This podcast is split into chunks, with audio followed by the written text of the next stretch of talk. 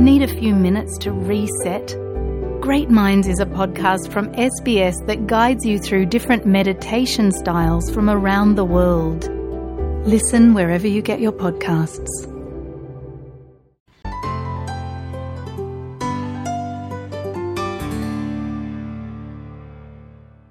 जिसने अपने बचपन में कभी कोई नई चीज नहीं इस्तेमाल की कपड़े किताब सब पुरानी, अपने पढ़ाई को पैसे की कमी की वजह से बीच में ही छोड़ दिया।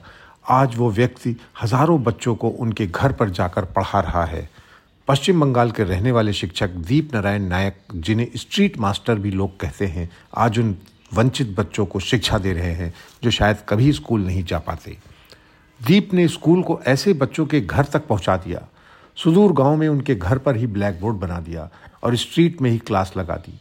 ये मॉडल इतना फैला कि कई गाँव से आगे झारखंड में पहुँच गया फिर बांग्लादेश में भी और दीप को 8 नवंबर को पुरस्कार मिला है और ये पुरस्कार है ग्लोबल टीचर प्राइज जो कि इन्हें फ्रांस में दिया गया। जहाँ पर दीवार है वहाँ पर दीप ने ब्लैक बोर्ड बना दिया। इस बारे में विस्तार से दीप बताते हैं। नमस्ते।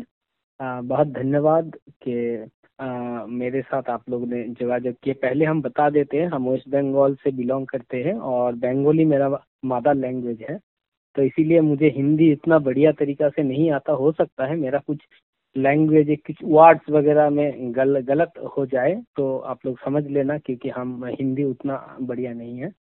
तो ओके हाँ देखिए एक्चुअली हम बिछड़े हुए समाज के लिए काम करना चाहते थे। अगर आप पूछेंगे कि हम क्यों करते हैं जैसे बहुत सारा लोग पूछते हैं तो इसके लिए थोड़ा सा मुझे अतीत में जाना पड़ेगा। मेरा जो अपना जो घर था उसमें हमारा चार दीदी थे और मैं अकेले एक लड़का था आ, मम्मी था पापा जी थे तो वो एक डेली लेबर के तौर पर काम करते थे। आप बोल से बाद में उन्होंने एक मेडिसिन का दुकान पर झाड़ू पोछा लगाना ऐसा काम पर जुड़ गया क्योंकि जो डेली लेबर का काम होता है वो हर दिन नहीं मिलता।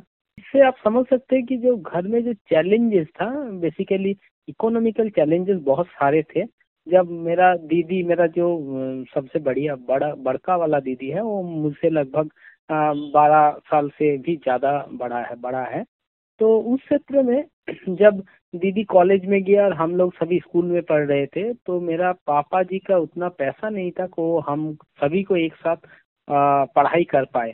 तो उस क्षेत्र में मेरा जो सेकंड और थर्ड ये जो दीदी है कि दोनों ने अपना पढ़ाई छोड़ दिए और वो लोग दूसरा का घर में वो सब काम के लिए जुड़ गए क्योंकि वहाँ से थोड़ा बहुत खाना मिलता था, थोड़ा बहुत पैसा आता था। तो हर वक्त लोगों का पुराना वाला जो होता था, उसको लेकर ही हम लोग पढ़ते थे। बहुत दिक्कत हुआ लगा कि पढ़ाई छोड़ना पड़ेगा।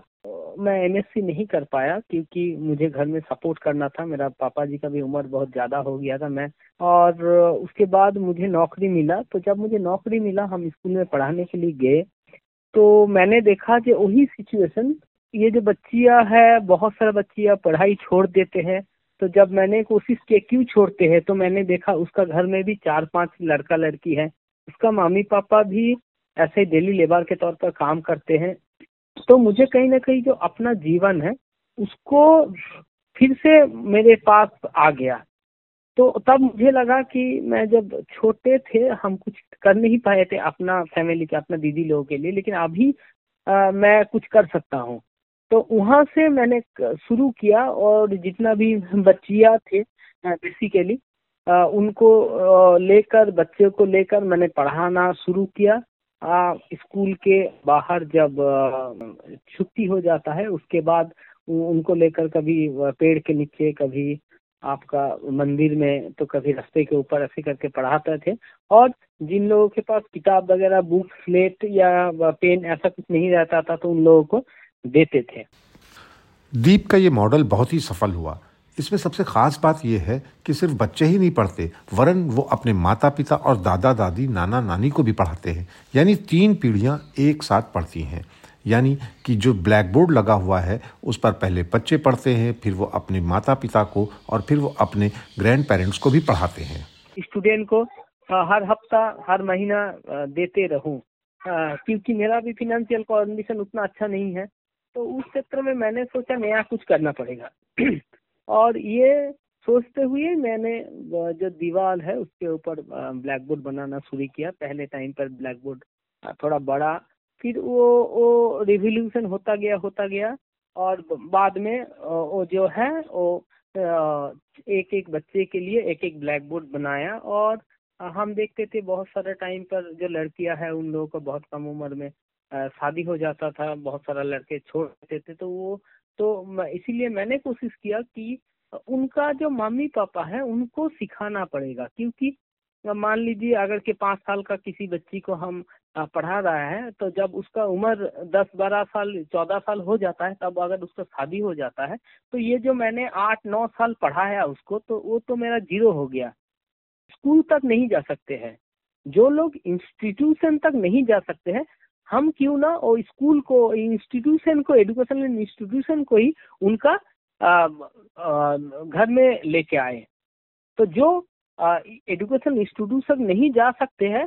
मैंने उनका घर के अंदर ही एजुकेशनल इंस्टीट्यूशन बना दिया और जो टीचर हैं, हम अकेले टीचर थे तो एक टीचर इतना सोए सोए जो मदर है, उनका फादर है ग्रैंड फादर है, उनको कैसे पढ़ाएगा? ग्रैंड मदर है। तो इसीलिए मैंने, मेरा जो बच्ची थे, उन लोगों को बोला कि तुम लोग अपना मम्मी का नाम लिखना जानते हो? हाँ सर, जानते हैं। पापा का जानते हो? वो हाँ सर, जानते हैं। बोले, ठीक है तो बोर्ड पर लिखो। तो देवाल में जो ब्लैक बोर्ड रहा, वहाँ पर वो लोग लिखने लगे और उसको देखते हुए उनका जो मम्मी पापा है, उसको लिखने लगे। तो ऐसे करके जब बच्चिया अपनी मम्मी को पढ़ा रहा है तो मम्मी भी बहुत खुश हो रहा है। वो सोचता है कि मेरे बच्ची इतना बड़ा हो गया कि आज वो हमें पढ़ा रहा है, हमें सिखा रहा है। तो लोग को भी बहुत सारा इंटरेस्ट मिल मिल रहा था उस क्षेत्र में। तो मेरा जो ये ये एजुकेशन जो थ्री जी लर्निंग मॉडल इसको कहते हैं, थ्री जेनरेशन लर्निंग मॉडल ये दुनिया में पहली बार है जहाँ पर एक ही स्कूल में या एक ही सेंटर में एक साथ तीनों जेनरेशन को आप शिक्षित कर सकते हैं। और ये जो शिक्षा का प्रोसेस है ये नीचे से ऊपर के मतलब रिवर्स वे में चलता है। एकदम पहले छोटी बच्ची जो फ़र्स्ट जनरेशन लर्नर है वो सीखता है उसके बाद वो उसका मामी को सिखाता है उसके बाद वो उसका आ, नानी को सिखाता है। तो ऐसे करके छोटे बड़े को सिखाते हुए जाता है। और एक साथ तीनों जनरेशन शिक्षित होता है। सच है, गरीबी के कारण मुश्किलें आ सकती हैं, लेकिन उन मुश्किलों से भी पार पाया जा सकता है। दीप इसके जीते जागते उदाहरण है। लखनऊ से फैसल फरीद।